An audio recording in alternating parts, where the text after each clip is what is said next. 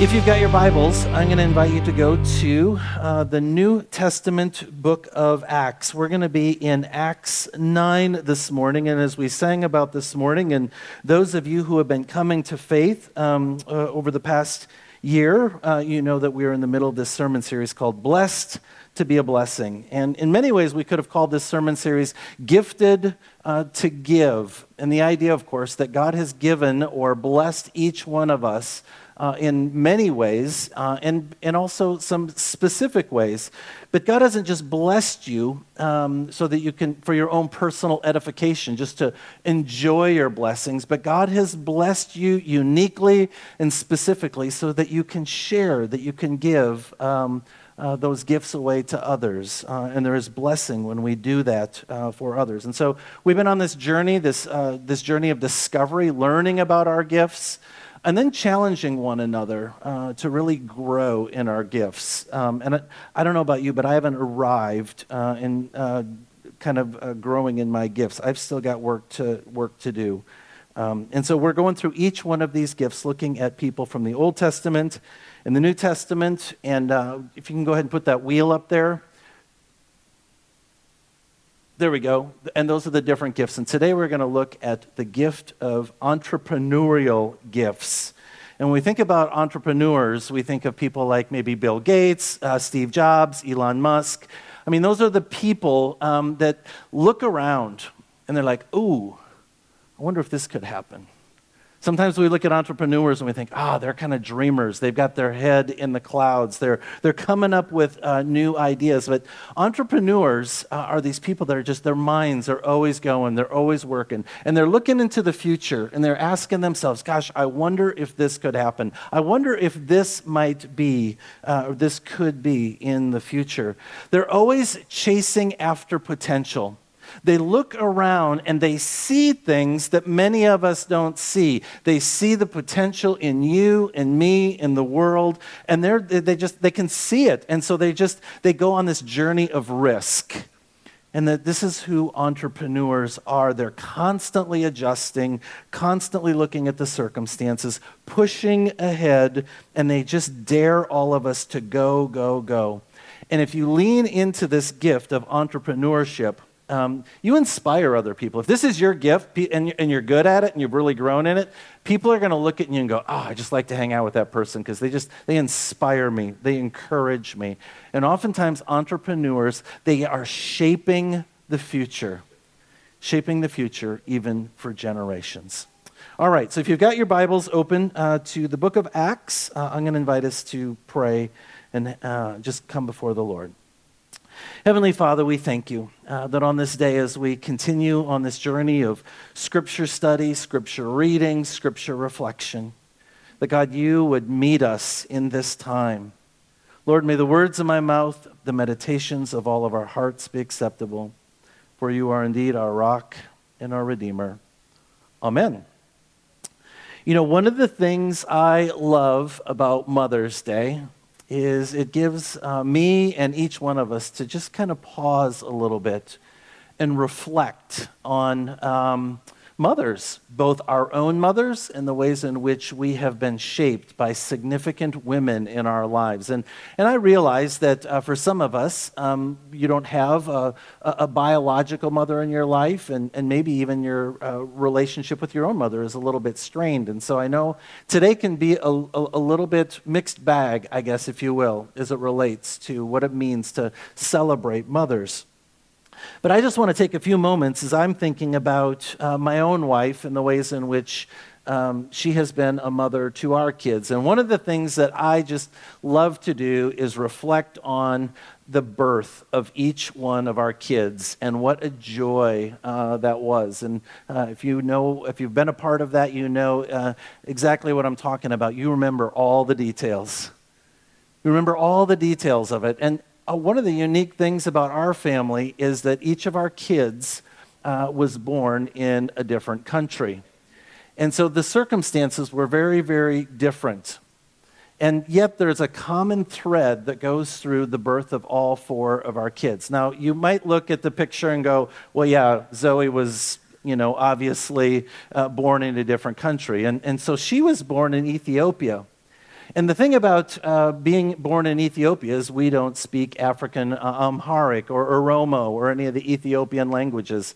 And so there was this um, communication disconnect uh, that went on in the process of adopting uh, Zoe uh, from Ethiopia.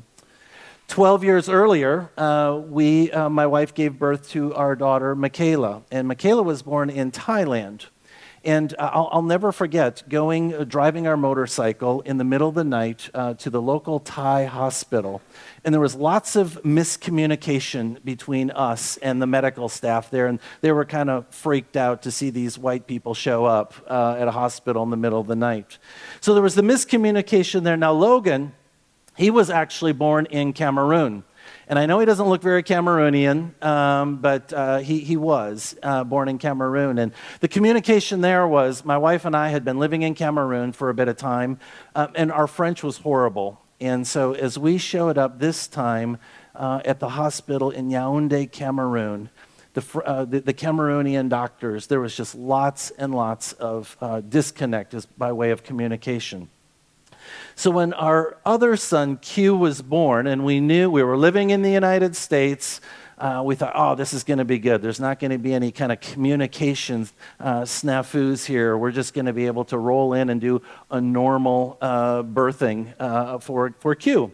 And so, um, you know, the time came. My wife went into labor. We're living in Minneapolis, Minnesota and we drive down to this really nice hospital and uh, we, we check in and i'm thinking to myself oh a doctor that speaks english no miscommunication and we check in and everything's really really good and yep the doctor's ready to go the medical staff everybody speaks english it's going to be good. And then we learn that my wife's doctor who's going to deliver q looks like richard gere and when he walks into the room, my wife goes silent.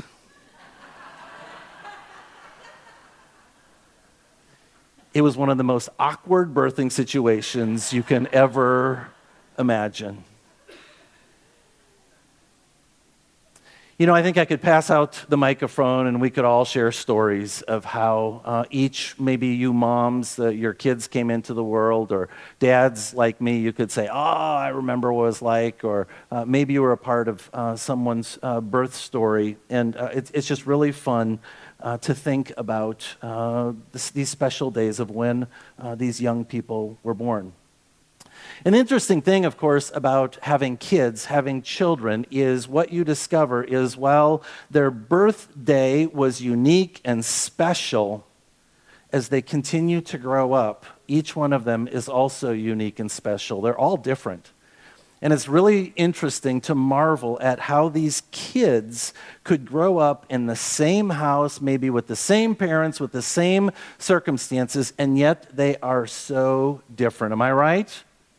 Yeah, I mean, just when you think you've kind of got it figured out what it means uh, to raise one kid, like you could write the parenting book, right? And then you have another kid and it's like, oh, I know nothing about parenting. And then the next one comes and you're just like, oh, I, and, and so it's just this constant process of learning and growing and changing and shifting over and over and over for each one of their unique personalities. And I think what moms really kind of ties them together is they are like entrepreneurs. They've got this vision, this dream for their children. They want what's better for their kids, and they will do whatever it takes. They will sacrifice whatever it takes so that future generations, the future generation, can they can just live into their dream. And every mom will tell you she has got a dream uh, for her child. And so, as you're thinking about maybe your own mom this morning, maybe biological, maybe adopted, maybe a woman who's been a mother like figure for you, a woman who has poured into you, I want you to think about that person and think about the, the, the per, that person and the person of Tabitha, who we're going to talk about this morning. And you might be thinking to yourself, who is Tabitha? In fact, I was talking to my dad this past week, uh, and he's been following, my folks have been following along online. And he said, So who are you going to preach on this week? And I said, Tabitha. You know who that is? he's like, uh, Is that a cat? I'm like, no, Dad, that's a tabby, I think. Uh, I'm not preaching on a cat. But in all fairness to my parents, a couple weeks ago I did preach on a donkey, right? So, I mean, you know, I, one of the reasons why I love Tabitha is she's not a famous woman. She's not somebody that we're like, oh, Tabitha, she's the best. She's awesome. She's super famous in the Bible. She's actually a relatively obscure woman that we find in the New Testament. And so we're going to look at her story this morning and just consider how uh, God has gifted her as an entrepreneur to serve in the church to impact future generations. So, Acts 9, uh, beginning with verse 36, goes like this In Joppa, there was a disciple named Tabitha. In Greek, her name is Dorcas. She was always doing good and helping the poor. So, Tabitha is a Hebrew name. Dorcas is the Greek name. And in English, if we were to translate both of those words, it literally means gazelle, an animal that is beautiful, that is graceful. As you think about a gazelle out on the prairie or through the woods, it's just like, man, they can just really, they're, they're beautiful and they're graceful, and you just kind of get mesmerized by them. But of course, a gazelle is also very active. And we don't know why Tabitha, Dorcas's mom, called her gazelle. Maybe she saw a gazelle on that day, or maybe when she was holding baby Tabitha, she's like, oh, this child is so beautiful, but she's really, really busy. I'm going to call her gazelle. And so this is what's going on in the story and, the, and, and the, the, the meaning behind her name. And it says she was a disciple. And we make a distinction here between a disciple and a Christian. When we think about disciples, and I've got an image here for you, a disciple is a gazelle in action, moving all the time. And we live in a society, in a day and time, where many people identify themselves as Christians. Now, a, a disciple is a Christian for sure, but a disciple is someone who not just believes in Jesus, but actually acts on it. I might even say that a, a, a, Christian is an adjective, it's a descriptor, or maybe someone says, I'm a Christian. It's what I believe, it's what I think. But a disciple would say, I'm going to act on that belief, and it's more like an adverb, it's a descriptor of how a person follows after Jesus. They don't just um, think about and believe in Jesus, but they actually live their lives. The brother of Jesus, James, said it this way Do not merely listen to the word and so deceive yourselves, do what it says. James says, don't just believe in Jesus, don't just think about Jesus, but live your life in a very active way. Because you just believe in Jesus, you are going to deceive yourself in terms of what it means to follow after him and to be a follower of Jesus. And then we think about at the very end when Jesus was giving his great commission and his, his marching orders to the disciples. He says, Go and make disciples. Jesus never said, Go and make Christians. He never said that. Go and teach people about Jesus so they can just think about me, so they can just um, believe in me. He says, No. Make disciples, people who are active followers of me uh, over and over.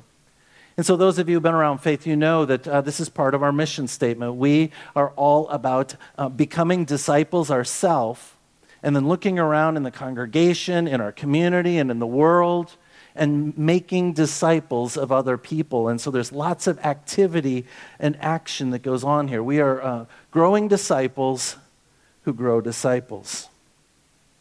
Uh, verse 37.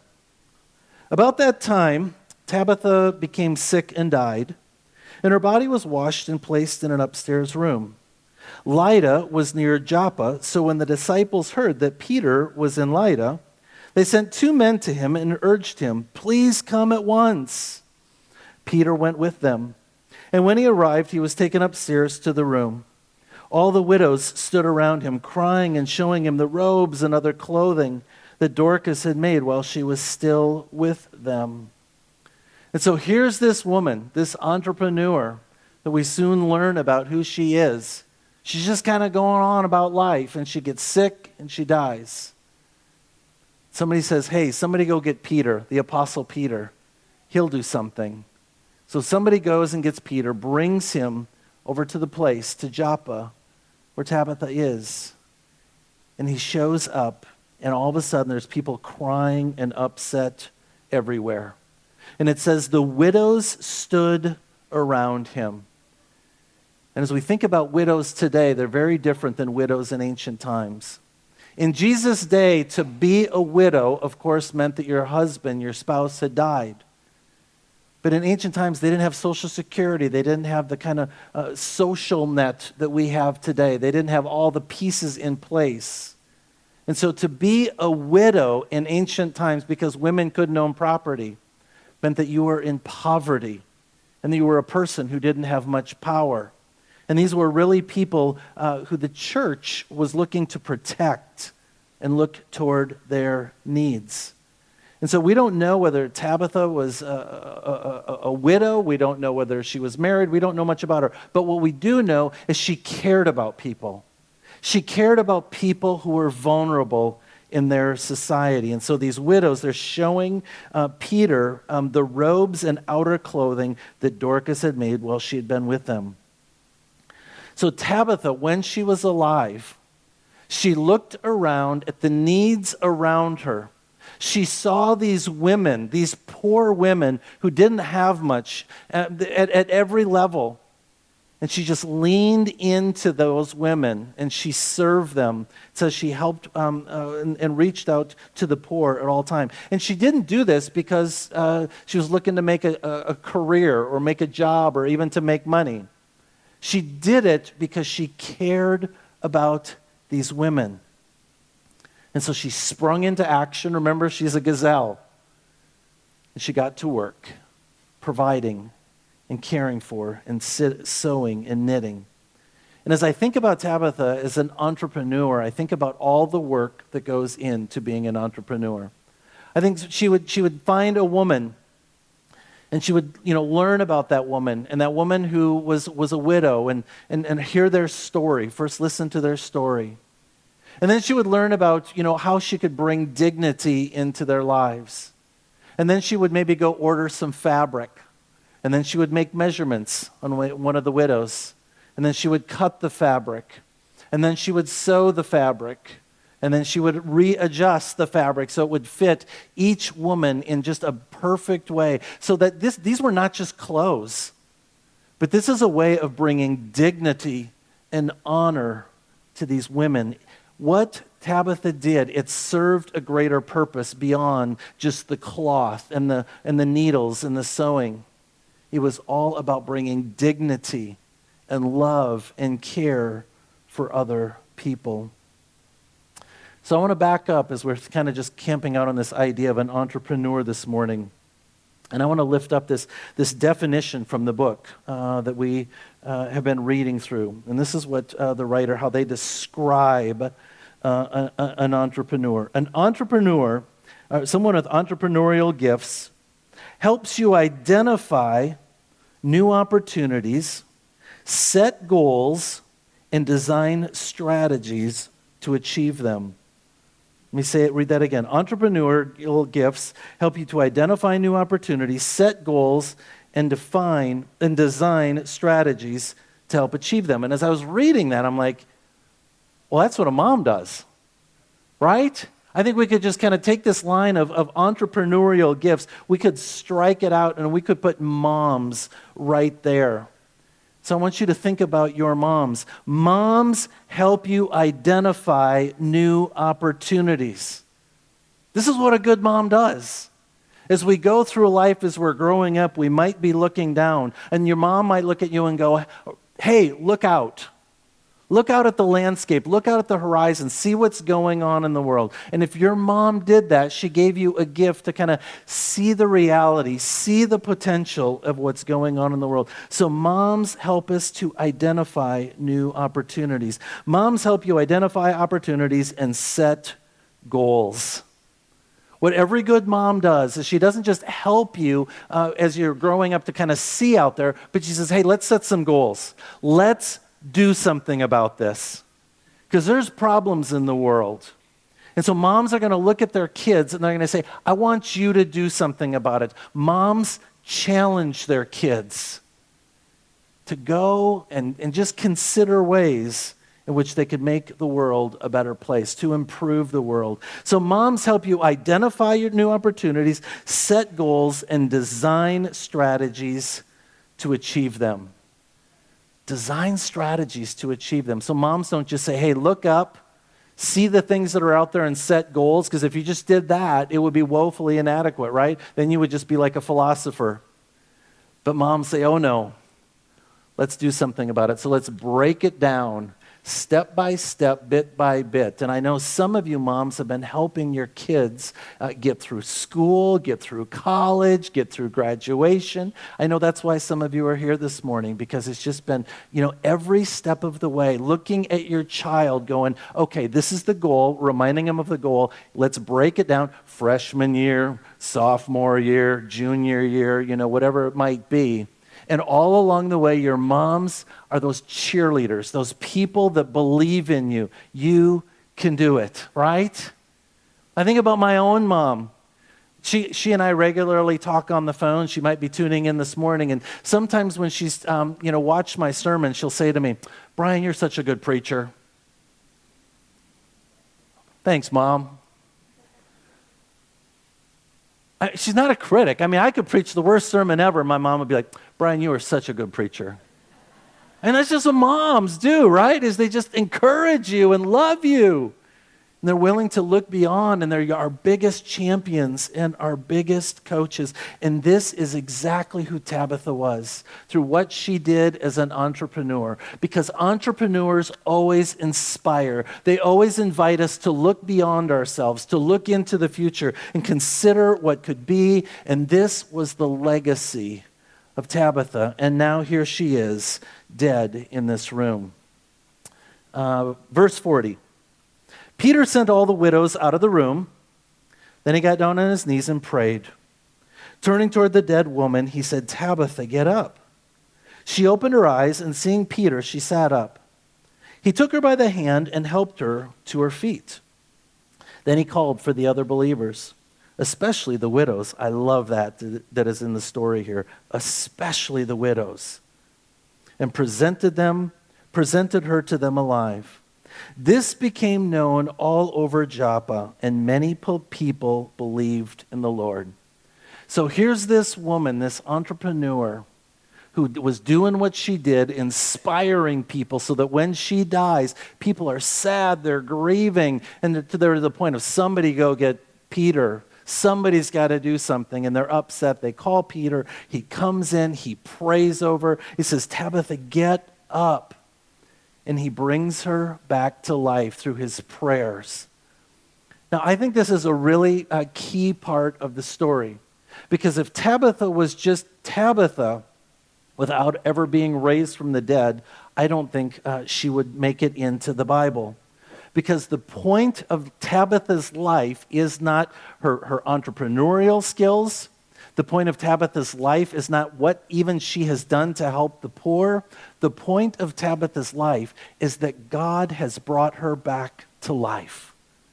I mean, this is the, who, who's the hero in the story? It's not Peter and it's not Tabitha.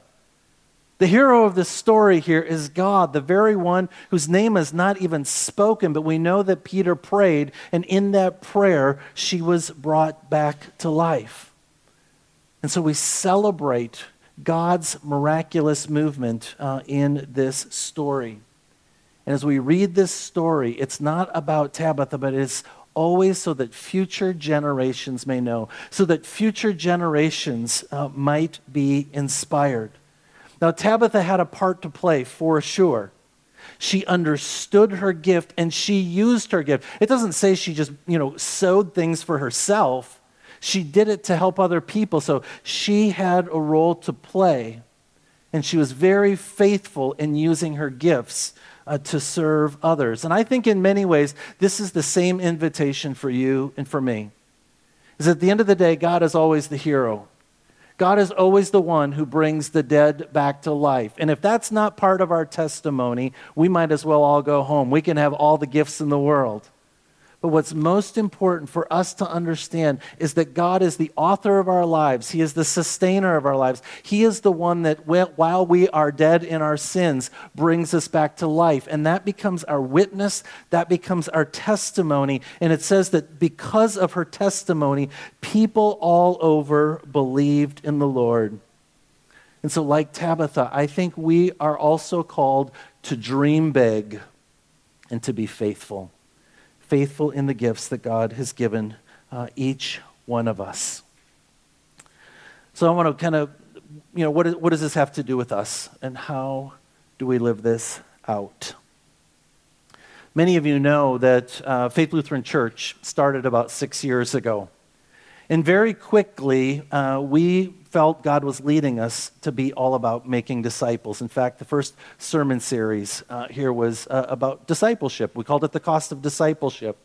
So very early on, we know, we knew that we were going to be a congregation that was about discipleship, not just believing in Jesus, but acting uh, on this. And so we were very, very clear in that.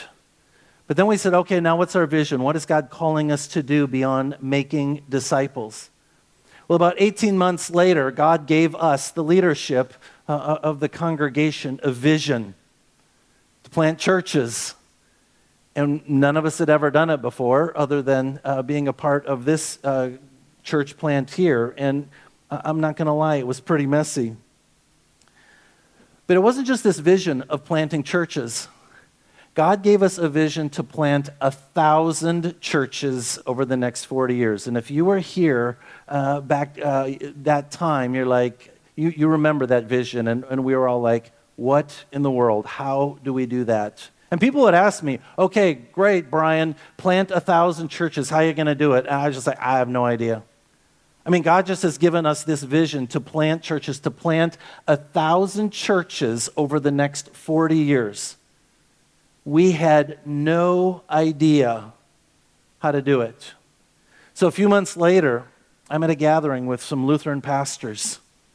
And I was excited to be a part of these, this Lutheran pastor group. There were about 20 of us in a room, and we were doing introductions, and I was new to the group. And I said, Hey, I'm Brian, and I'm new, and um, we're in Bloomington, Faith Lutheran Church, blah, blah, blah. And God has given us a vision to plant a thousand churches over the next 40 years. How many of you guys want to join us? Have you ever said something and people look at you like you've got like seven eyes and horns coming out of your head? And I mean, you could have heard a pin drop. It, it, it's as if I was speaking Swahili in that moment. It was the craziest thing. Because we Lutherans, we don't oftentimes talk about church planting and doing this. Well, we'll talk about making disciples, but planting churches, okay, that's weird planting a thousand churches in 40 years, you're off your rocker, right? Who do you think you are? And so we just said, we don't know how to do it. We're going to pray about it. We're just going to look and see where the Holy Spirit is moving. And we're just going to move in that direction. So the first church, I started getting phone calls. A group of disciples in Atlanta, Georgia, a remnant of Jesus followers, called me up and said, Hey, we need help. There's a group of us gathering together. We are spiritually without a church. We are Jesus followers. We just don't have a church. And so we walked alongside this remnant of faithful people and we encouraged them and we prayed with them and we did lots of coaching with them and pretty soon they said, We think we're ready to establish a formal church. Would you come and preach our first sermon, uh, our first worship service? So some of you might remember Tim Moore and I flew to Atlanta, Georgia, and we were part of the very first service, and I got to preach the very first sermon uh, at uh, St. Martin Lutheran Church. This past week, I was actually in, uh, in Atlanta hanging out with that group again.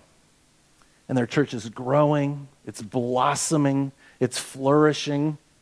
And they wanted me to be sure to tell you all thank you. Thank you for the ways in which several years ago you all, we poured into that congregation. They are so strong. They are vibrant and they are making disciples, growing disciples in Atlanta, Georgia. So we just kept praying. We're like, this is, I guess this is how it works. We just pray and God will open the doors. And pretty soon I'm having conversation with Dan and Dawn Hall. Now, it was, we we're just entering into the season of COVID, the spring of 2020. And Dan and Dawn and I are talking about, gosh, how can we do this? How can we make disciples and plant churches?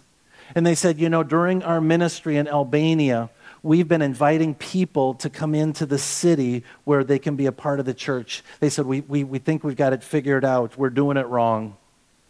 We not, uh, no longer need to invite people to come into the city. We need to go out to the villages. And so they began gathering together a group of leaders, Albanian leaders, to go out to the villages.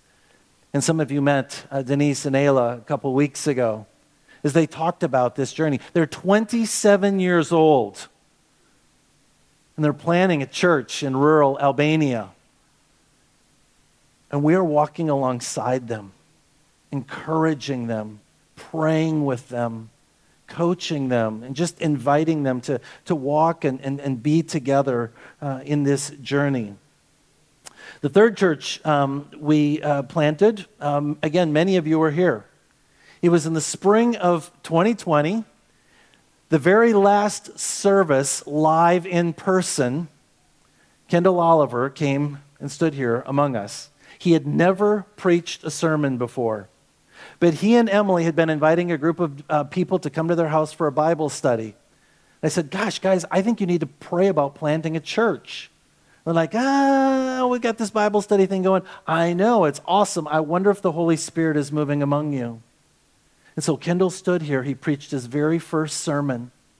And as he and Emily tell me, as they were driving back to Decatur, it was, became crystal clear to them that God was calling them to plant a church in Decatur, Covenant Reformed Baptist Church. About a year later, they call me up. Hey, Brian, we're ready to start this church. Would you come down to Decatur and preach the very first sermon of our, of our congregation? And some of you guys went. And I tell you what, it was the weirdest sermon I think I've ever preached because I stood in front of this, these people that I didn't know and I said, Guys, I am so excited for you today because we planted a church in Bloomington and you guys have planted a church here in Decatur. And I want you to consider planting other churches beyond. And they just kind of looked at me again seven eyes, four horns, all that stuff. They're just like, We're just trying to get together here, guy. You know, uh, it's just like, Are you kidding me? And every month, I'm having a Zoom conversation with Kendall and Emily, just checking in, praying with them. Three weeks ago, I was talking with them. They, they, they, Kendall shared with me, Brian, we have had two baptisms this year. These are prodigal son stories. People who were running far from God, and they've come back and they've been baptized in our congregation. They are growing, they are thriving. And every time I talk to Kendall and Emily, they're like, please tell the people of Faith Lutheran Church, thank you for pouring into us. Thank you for supporting us along this journey. Many of you also know the story of Cana Lutheran Church over in Washington, Illinois. Again, phone call Hey, we're a group of disciples of Jesus Christ. We are without a church. We need help. What can we do? And several of us started walking alongside them for six, then nine months. And they began to get together. And then one day, hey, Brian, we're ready to start the church. We're ready for our first worship service. Would you come over, bring a group of people from faith, and preach the very first sermon at Cana Lutheran Church in Washington, Illinois? Over and over, God continues to show up and use you, use us as a congregation to do something that we had no idea that we could ever be a part of. And then the last church that we've been supporting in church planting is, is the Salt Company, of course, right here on the ISU campus. I didn't get to preach the first sermon over there. They already had a pastor that the meals to just, uh, to be encouraged and strengthened. And I continued to meet with their pastor, Daniel. Uh, what's going on? How can we pray for you? How I talked to others They can't believe that another church right in our week just who does this? Faith Lutheran Church. You guys are planning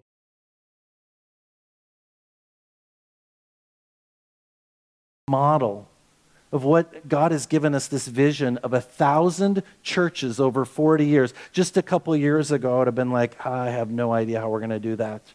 And then one after another, God continues to open doors and show us ways in which He's going to use us, again, in very unique and different circumstances every single time.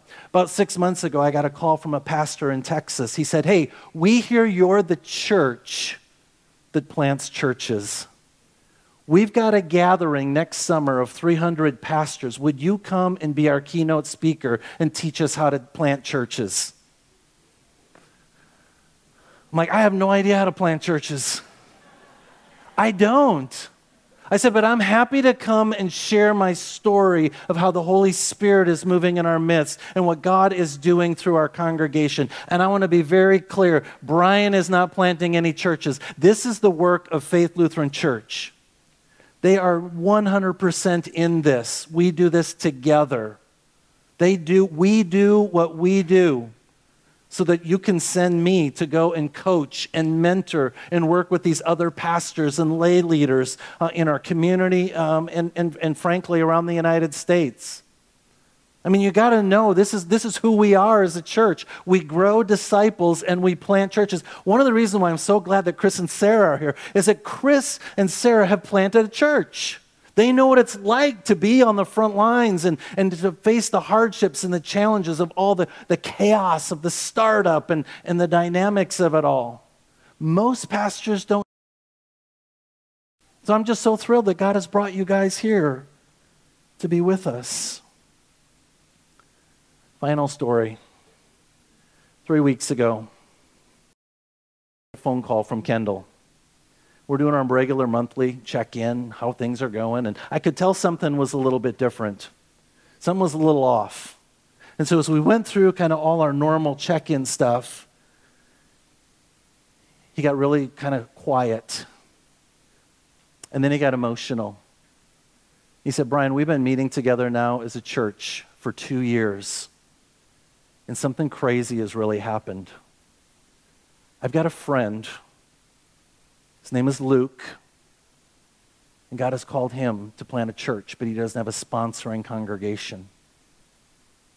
He said, Brian, we're praying now at Covenant Reformed Baptist Church to be a church plant, planter for that new congregation. Let that sink in for just a moment, folks. We've been pouring into these five congregations. And now one of those congregations is discerning a call to plant another church. That's grandbabies. Amen. That's really exciting. That's, that's the Holy Spirit. That's God moving. That's the story of Tabitha. She, is being, she was faithful at what God called her to do and to be about as an entrepreneur. But God is the one who does the work. And so, as we continue on this journey of making disciples and planting churches, we have got to continue to be faithful, to continue to take risks, continue to step out of our comfort zones, continue to look to the Holy Spirit to lead us and to guide us. And above all, we have to continue to be in prayer. Lord, lead us. We don't know what we're doing, but we believe that you are the God who can bring the dead back to life. Let us pray. Heavenly Father, we thank you that you take obscure people with remarkable gifts and you use them for your purposes, for your glory, for your honor, so that future generations might know you. So, God, I, I don't know. I don't know what the next step is in our journey. I don't know where you're calling us, God, to plant the next church. But we know that you've just called us to be faithful. And so, Lord, keep us humble and keep us open as we serve you and we serve in this world. Lord, have mercy. Hear our prayer.